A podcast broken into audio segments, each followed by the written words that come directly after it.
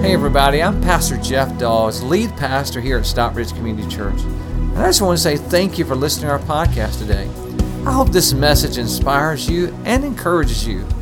Enjoy today's message.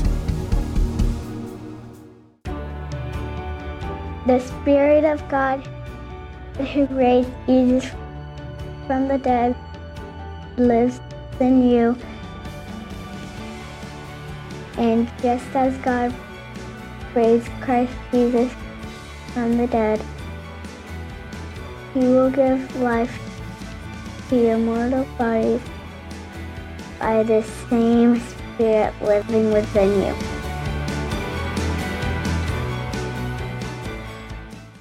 We're starting a brand new series today on this Easter Sunday, and it's called This Same Spirit.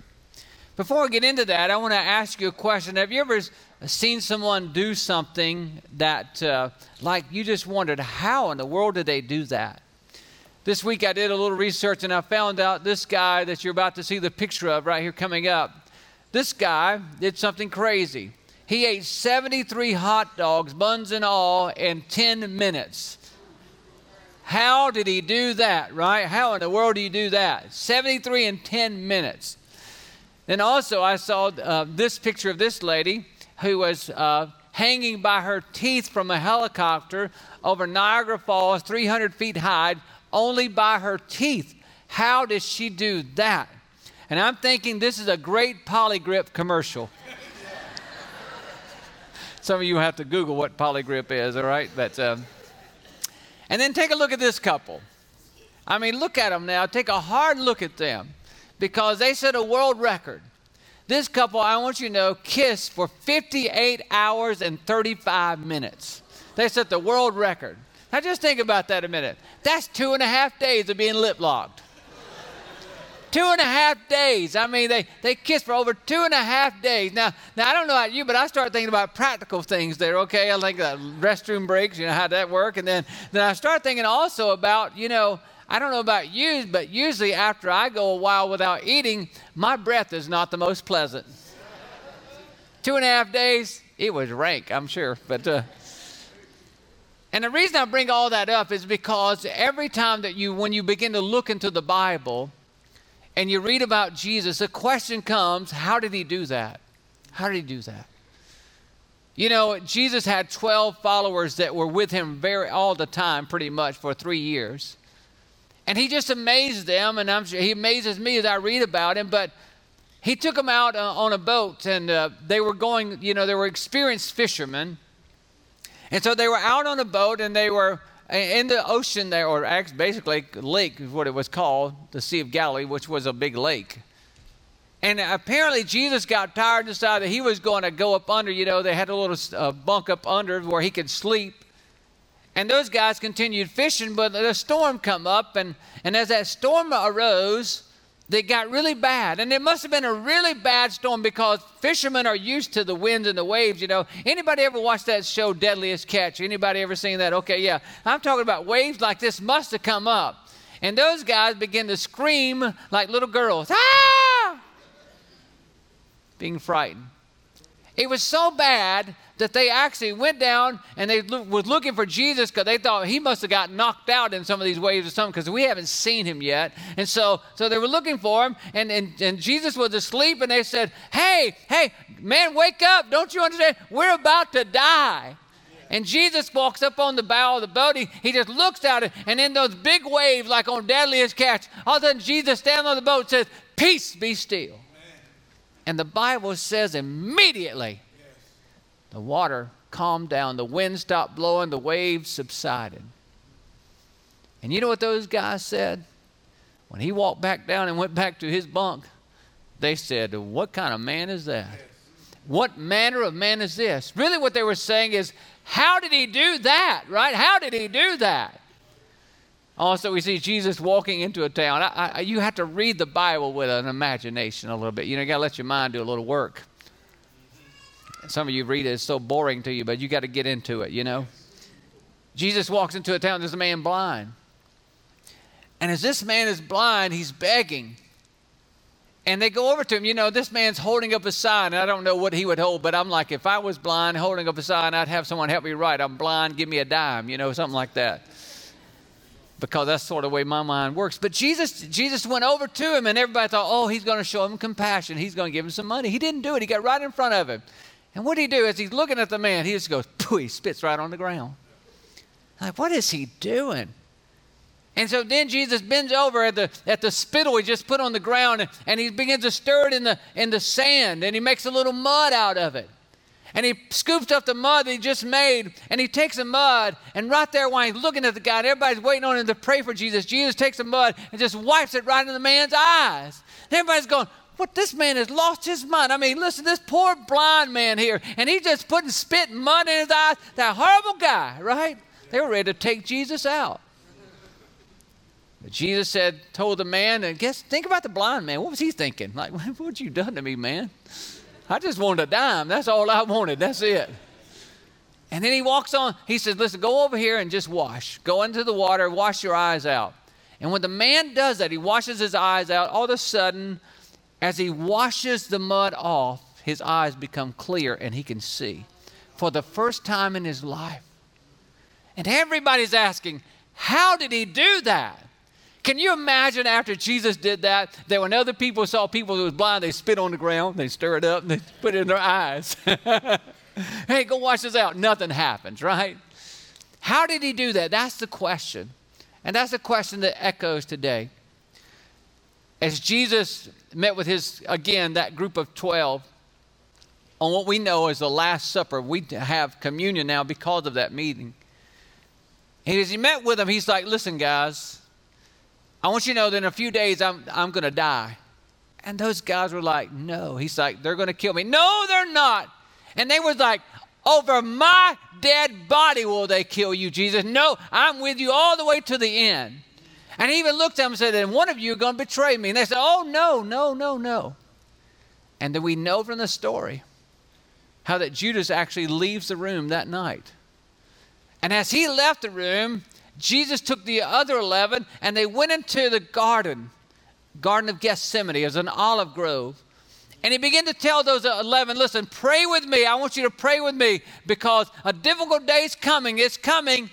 And so they tried to pray and they prayed for a little while, but they did what me and you do when we pray as long as we can pray. They fell asleep. Anybody ever fall asleep praying beside me? Anybody? Yes, that's right. Don't you feel horrible about that? Oh, God, I'm sorry. You ever wake up, oh, God, I'm so sorry. No, no, that's okay. God liked that, that you're so comfortable with Him, you can just go to sleep. How about that? But they fell asleep, and, and Jesus, but He did, and Jesus was praying. Matter of fact, Jesus had, he was praying and he was, he was such, under such stress. The Bible said that he was under such stress that his sweat became blood, like drops of blood. I mean, that's stressed out, everybody. And, and, and what he was stressed out about is the same thing that you and I stress out all the time about. It was either going to be his way or God's way. You see, that's what the stress was all over. It was like, okay, either it's going to be God's will or my will. God's will is that I go and that I drink this cup that's before me, that I go to the cross, but I don't want to suffer everything that they're going to do to me. So I don't want to do what you want me to do, Father. But Jesus said, no, right there, he was stressed out. Finally, he said, Not my will, but yours be done. It's because he was stressed out over his will versus God's will. Watch this. When he gets up from that prayer and he's going over to the other 11, the number 12 comes walking toward him, Judas. Out of the darkness, here he comes. And when you greet a person in their day, and, you, and there was a friendly greeting, when you greet them and it was a friendly greeting, you would take the man by his shoulders like this, and you would take his shoulders and you would lean your head sideways and kiss him on the cheek. It was a friendly greeting. And that's exactly what Judas come and did with that greeting, he betray him. It was a signal to the soldiers that was hiding in the woods. And when Judas did that, they come running out and they, they arrested Jesus. And guess what? All of those other 12, or those other 11 that were there that said they'd never leave him, they never forsake him, that over my dead body will they take you. Uh uh-uh, uh, we are here to the end. And as they're walking Jesus back to Jerusalem, they're nowhere to be found. And here's the question that we have to ask. You know, right at that moment when everybody leaves you and there's nobody in your darkest moment of your life and everybody walks away, and we see Jesus still staying on the plan of God, whether anybody else is with him or not. And the question we ask is, how did he do that? Then he, then he goes, they take him in and then they try him over the Thursday night. Friday, they take him to a Pilate, the governor, and they say, Listen, this man has broken our law. He needs to die. Crucify him. And Pilate examines Jesus. He finds nothing wrong with him. The Bible says he finds no fault in him. He finds nothing wrong with him. But he said, I know what I'll do. And, and what I'll do is, is that I will take him and I'll have him whipped. So that'll be enough for them. And so Pilate took him out and he had him scourged. And what that means is, is that he had that the soldier that was whipping him had a whip that had nine pieces of leather at the end of that whip with pieces of bone in that. And that every time that they would crack, it would be laying like nine stripes on him and it would rip the flesh out of his back. And Jesus took 39 of those stripes and he looked like this. This picture depicts that. There he is. And the question that I have, and the question that you probably should have, the question I have is how did he do that? Because all he had to say was, I'm not doing this anymore. I know you've broken, you've broken me. I'm not going to do it. I'm going to say, No, I'm not the Son of God. And you can have it. No, you can have it. I'm not going to do it. I want to tell you, the first time that they showed me the whip, you would have been done. Because if I was Jesus, I'm like, heck no, you have them. Right? Wouldn't you? I mean, listen, I, I've never been beaten with a whip. Thank God. Rhonda's threatened a few times. but I have been, I have been switched. You know what that means? Not, not, not, not exchanged, but like getting a switch. You know, my grandmother. Anybody remember a hickory? Anybody know what a switch or a hickory is? Yes. Where they take and stripe your legs, you know? And like back then, that wasn't child abuse. That was getting you straightened out. And, and so I've been switched before, so I, I know what that feels like. And, and but I can't imagine what it's like for someone to like for hit you with a whip. And Jesus took 39 of those. 39. So much so that historians tell us that that, that, that bone began, when they would hit the whip and snatch it back, it would pull flesh out of his back. His back actually was open wounds. How did he do that? Without saying, God, forget this because we all would have. Pilate brings them back out. He brings them back out in front of the people. He says, Hey, okay, it's your custom that I release one prisoner to you every year. So on this hand over here, we have Barabbas. Everybody look at Barabbas. Barabbas is a, a big burly guy who's a bully and who has stolen from many of you. He's stolen from you. Matter of fact, he's a thief and he's a murderer. And so Barabbas here would be a good choice for you to for you to keep locked up, and it'd be a good choice for you to release this man because I find no fault in him. So which one do you want? Do you want Barabbas? Do you want, or do you want Jesus? I mean, you might want to take. Do you want Jesus? I'm sure Pilate was urging him that way, but the crowd said, "No, give us Barabbas. Give us Barabbas and crucify." Jesus. As he looked at the crowd that had recently said, Hosanna, you're our Savior, and now they turned on him.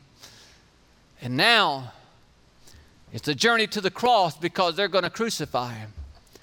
And as he, he's beginning this journey to the cross, they've thrown a, a wooden cross on his shoulder, and he's, he's got to carry his own cross. But remember, his, black, his back is wide open. He's lost a lot of blood. He's very weak. And as he tries to carry the cross, he stumbles and falls. And as he stumbles and falls, the people around him, they spit on him.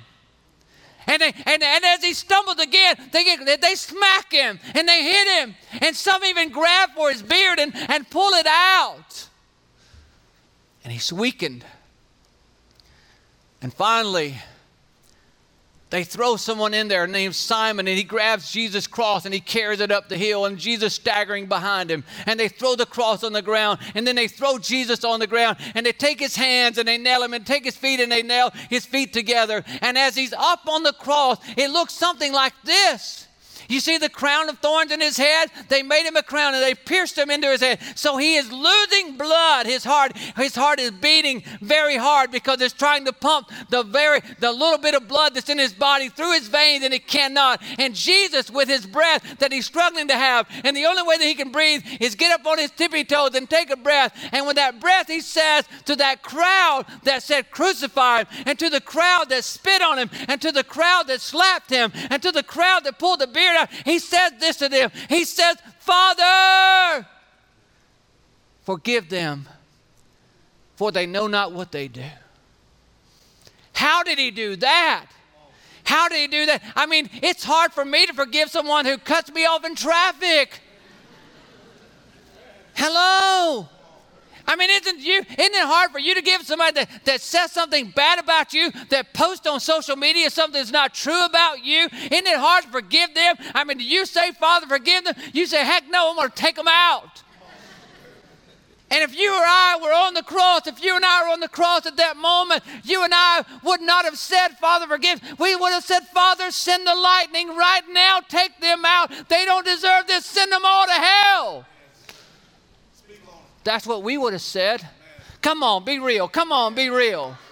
Because so the question I got and the question that I want answered is how did he do that?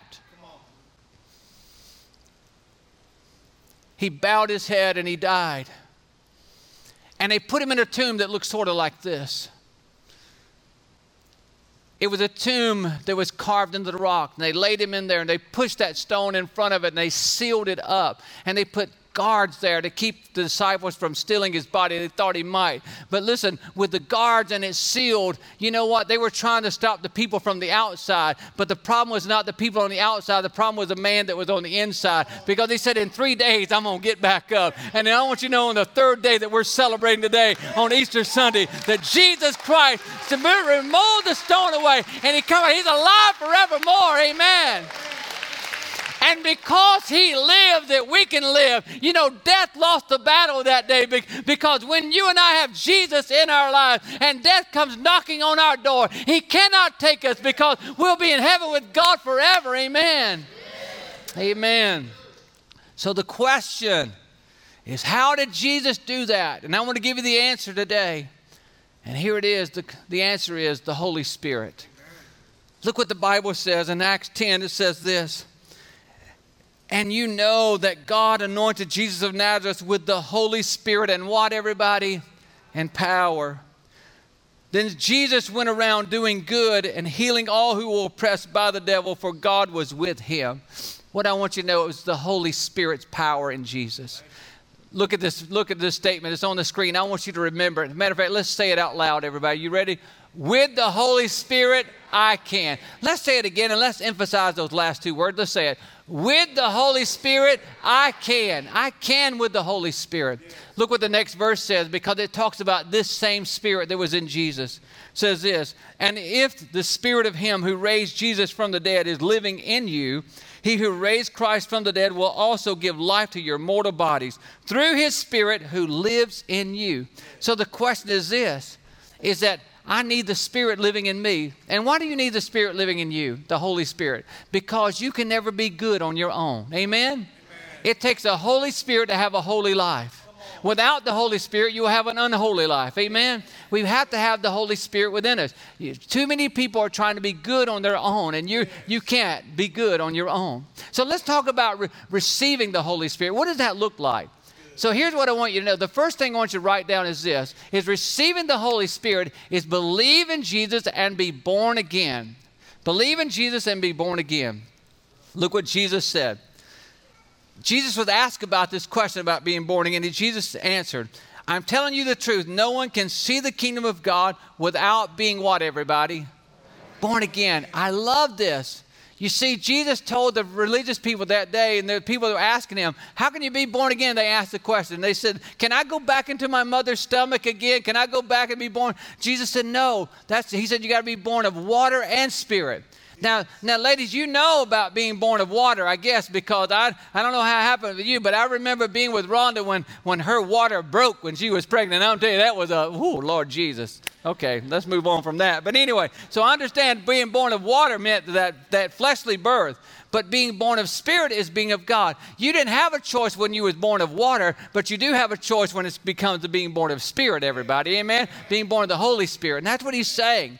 And so he goes on to explain this spirit because everybody thinks about spirit as like Casper the friendly ghost. No, no, the Holy Spirit is not like Casper the friendly ghost. Look what he says. He says this The wind blows wherever it pleases. You hear its sound, but you cannot tell where it comes from or where it's going. So it is with everyone born of the Spirit. Notice that. He said, Okay, what is this spirit like? Well, I have an example here of what the Holy Spirit's like.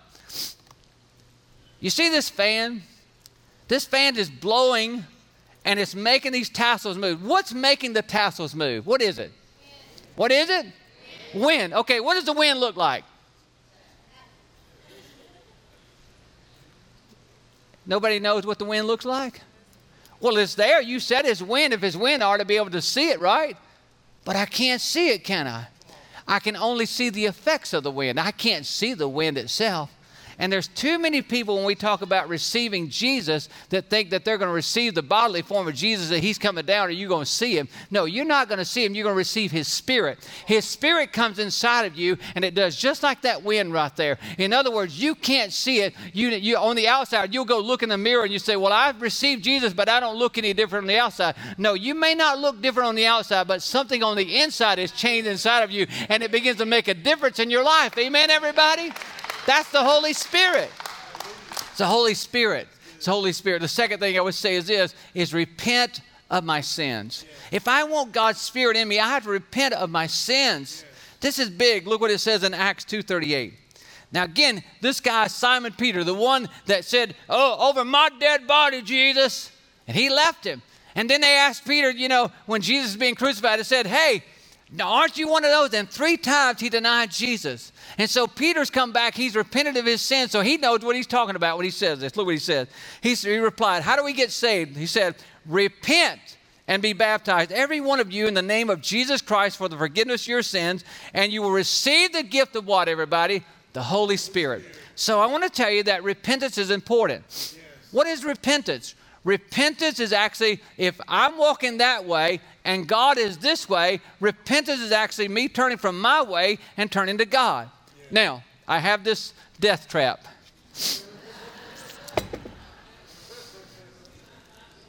This is a skateboard, and there is a term when you're skateboarding that's actually called a 180 or repentance. It means that you're doing, you're turning that way. And so here we go. Oh, yeah. You see my legs shaking, don't you? That is not made up, it's, it's happening. No hands, everybody. Oh, yeah, I'm, I'm scared.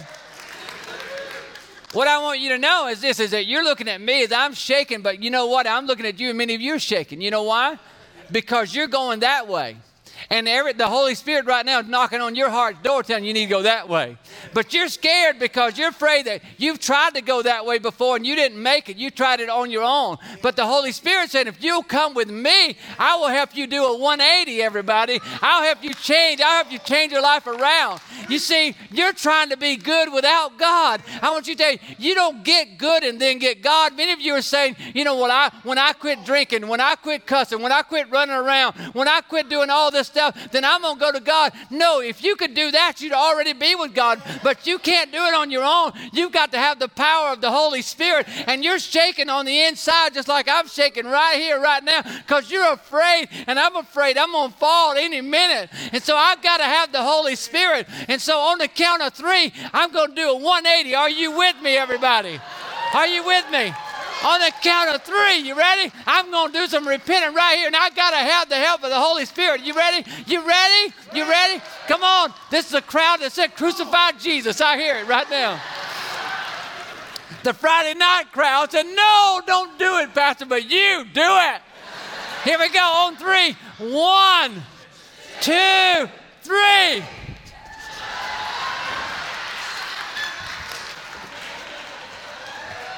Woo!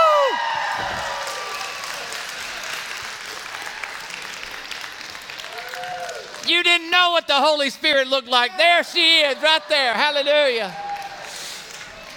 You mob, you. You were just waiting. I seen the phones out too. Repentance. Repentance. The devil will scare you to death before you repent. He'll try to tell you, no, don't do that, don't do that, don't do that. You can't do that. God won't like you. You're not been good enough. All this stuff.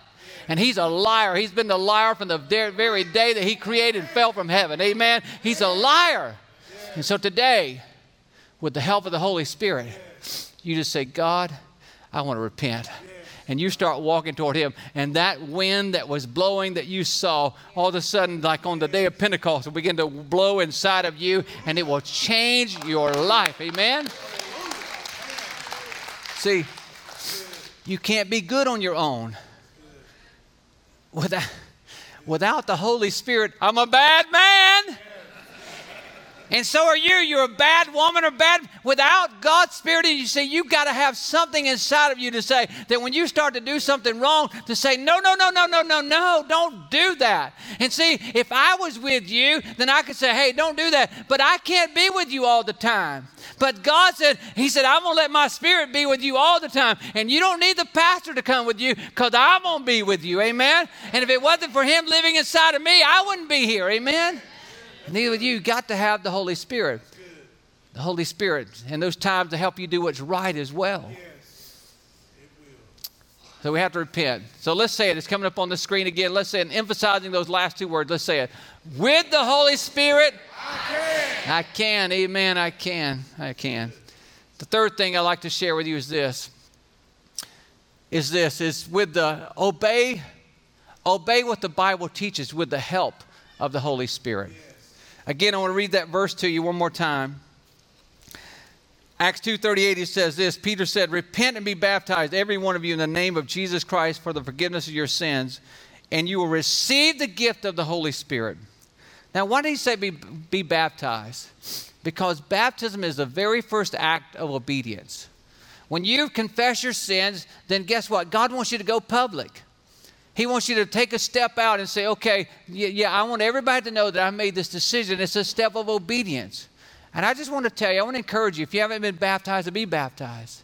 And I also want to tell you this that, you know, Rhonda and I, about four years ago, went to Israel and we got rebaptized in the Jordan River. It was awesome. And so every, every year after Easter, I do what I call a rebaptism because there's many of you that many of you that you know what you you you got baptized when you was a child, but you didn't live up to it. You know, and you've you've rededicated your life to Christ. I just tell you, why don't you do it again? And so on the 18th of April, two weeks from now, two Sundays from now, every service, I'm going to be in that pool. After the, every service, I'm going to be there and I'm going to do all the baptism that day, baptizing that day. So if you'd like to be rebaptized or baptized that day, join me in the water. Amen? Because there's something about that water that helps change lives when you take that step of obedience. So check it on your card right now. Go ahead. Matter of fact, there's already about 20 that signed up, so I think we're going to have 50 that day. So be a part of that, that great baptism. The second thing I would say this is that the best life that you can live is not lived by willpower. The greatest life that you can live is lived by Holy Spirit power. Yes. It's like what I showed you here. It's like what you can't see, but it's happening on the inside of you.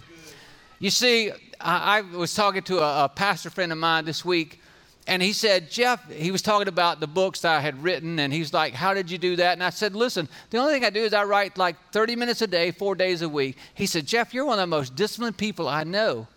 And I said, Well, you know, I appreciate that.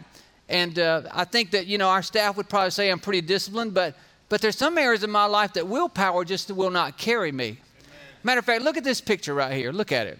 You see that picture?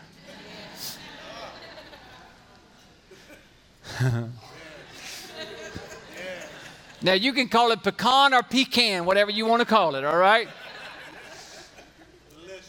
I want you to know that this past Christmas, Rhonda and I went to our families. We had Christmas dinner uh, with them. It was wonderful. And we stayed a day or two and then we got ready to go. And, and we'd had i mean i love pecan pie so my mom had made it i had it at her house and my, my mother-in-law made it i had it at her house and it was all, awesome. And we got ready to go and you know we're still in the christmas holidays and, and we got ready to leave her house. She went over to the refrigerator opened it up and she reached in and she pulled out a pecan pie and she handed it to me and she said jeff i want you to have this. I said oh hallelujah. There's a god. There's a god. Hallelujah but on the way home, I got to thinking, I said, you know what? I've had so much pecan pie already. And I told Rhonda, I said, you know what? I'm going to save this pecan pie and I'm going to give it to our staff when they come back to the office in a couple days. I'm going to give it to them. They deserve it. They've worked hard and they deserve it. And so I did. I brought it home. We brought it home and put it in the refrigerator. Well, the next day at lunchtime, all of a sudden, man, there was somebody was calling my name. It was Jeff, Jeff. And I like, I was looking all over my house. Where's it coming from? Where's it coming? And I tracked it down. It was coming from my refrigerator. That pecan pie was speaking, baby. It was, it was yelling my name. I opened the door and it said, Jeff, you're here. I said, Yes, I am. And I got it out of the refrigerator and I took it to the counter. I laid it down. And all of a sudden I was starting to think that Jeff, don't eat this because you're going to give it to the staff. Don't eat this. To give it to the staff. I said, okay, I won't. As I walked over to the drawer, pulled out the knife. No, I'm not going to do it. I'm not going to do it. And I, I cut me a piece and said, oh, it won't matter. It's just a little piece. They can have the rest of it. Yes, that's right. So I put it back up. I didn't tell Rhonda but we had a couple more days at home, you know, and, and so the next day the same thing happened about lunchtime. Jeff! Jeff! I want you to know our staff got zero of that pecan pie. Zero. My willpower ran out. And I'm going to tell you, when you try to live life on your own and you say, I'm not going to do those bad things, your willpower runs out. You got to have Holy Spirit power. You know what willpower does? Willpower helps. Willpower uh, says this when I'm going to live by willpower or my will, then I'll do what I want in the moment. And when you do what you do want to do in the moment, when you're just in that moment and you do what feels good and you just do what you think's good and you do that, then you live with a life of regrets. But when you live by spirit power, in that moment when your body says, I want to do it, just like Jesus was before God praying and said, Father, I don't want to do this, and said, But nevertheless, not my will, your will be done. And in that moment, you have the Holy Spirit begin to speak to you. In that moment, when you when you say, "I want this, I want this," listen, listen. It, it will. when you listen to yourself, you do things in the moment. It, it will mess your marriage up. It'll mess your finances up. It'll mess your life up. Amen, everybody. When you do that in a moment, so you've got to have the Spirit's power, and it's the Spirit power that helps you in that moment to say, "No, I, I'm going to do what God's going to do," because it speaks to you and says, "Don't do that. It's not best for you." And all of a sudden, you find the power that you've been looking for. It calms you, it, it takes away anxiety and depression because you know He's got you. You know He's got you. It's not willpower. I want to share this with you, this story with you that I read by the guy named Bill Frey. He wrote a book, and his book, the title of his book was um, The Dance of Hope. Bill talked about that when he was a little boy how that they lived in the country and they had to start a fire, you know, uh, to, to heat their home. And, and part of his job was getting wood. And, and he said he was out one day and he was out there trying to get up this old pine stump, which would have made good kindling. You know, it start, the fire would start easy. And he was out there trying to dig, get this stump up. He said he'd worked with this for hours and could not get this stump up. He'd gotten so aggravated and he's just mad. He said, and his dad come home from work, and when his dad come home from work, he saw him out there, and he went out there to him, and he says, son, he said, what are you doing? He said, dad, I, I've been trying all day to get this stump up, and I can't get it up. And he could tell he was at that point where his lip was beginning to quiver because he was just so mad. And his dad said, son, I know what your problem is. Your problem is this, is that you haven't used all your strength. He said, Well, my dad said that I just lost it. Dad, Dad, I've done everything I know to do. I have used all my strength. I promise you, Dad, I've done it. I've done it. It won't move. His dad said, Son, no, you haven't used all your strength yet because you haven't asked me to help you. And you see, I see a lot of people in this audience and a lot of people that are watching right now online. You see, you've been fighting all by yourself. You've been fighting all by yourself, and that's why you're so overwhelmed right now, is because the Heavenly Father is saying, Listen, if you just keep asking me, I'll just keep coming through. And even though you cannot see me, I will be there. And even though, even though you may be afraid and weak, I am strong. I'm what you need. And that's what Easter's all about, everybody. It's not just about Oh, he died on the cross. Oh, he got up out of the tomb. Good for Jesus. No, no, no. Good for you and good for me. Amen, everybody? So today, today, I want everyone, if you would just bow your heads, those that are watching online as well. And what I want you to do right now is I just want you to ask the question man, have I been doing this by myself, trying to? And if you're overwhelmed, it's a good possibility, yes. So, right now, with your heads bowed, what I'm going to do is ask you. I'm going to I'm going to lead you in a prayer. And for those of you, there's some of you that you're going to be a recommitment prayer, and there's some of you that you're going to receive Christ for the first time. And you, you see, you're not going to understand until you do this. And you're just going to say this prayer. You don't even have to say it out loud, but in your mind right now, you're going to say this with me Dear Lord Jesus, forgive me for my sins. I need to repent right now. I've been trying to do it all by myself. I'm struggling and I need you.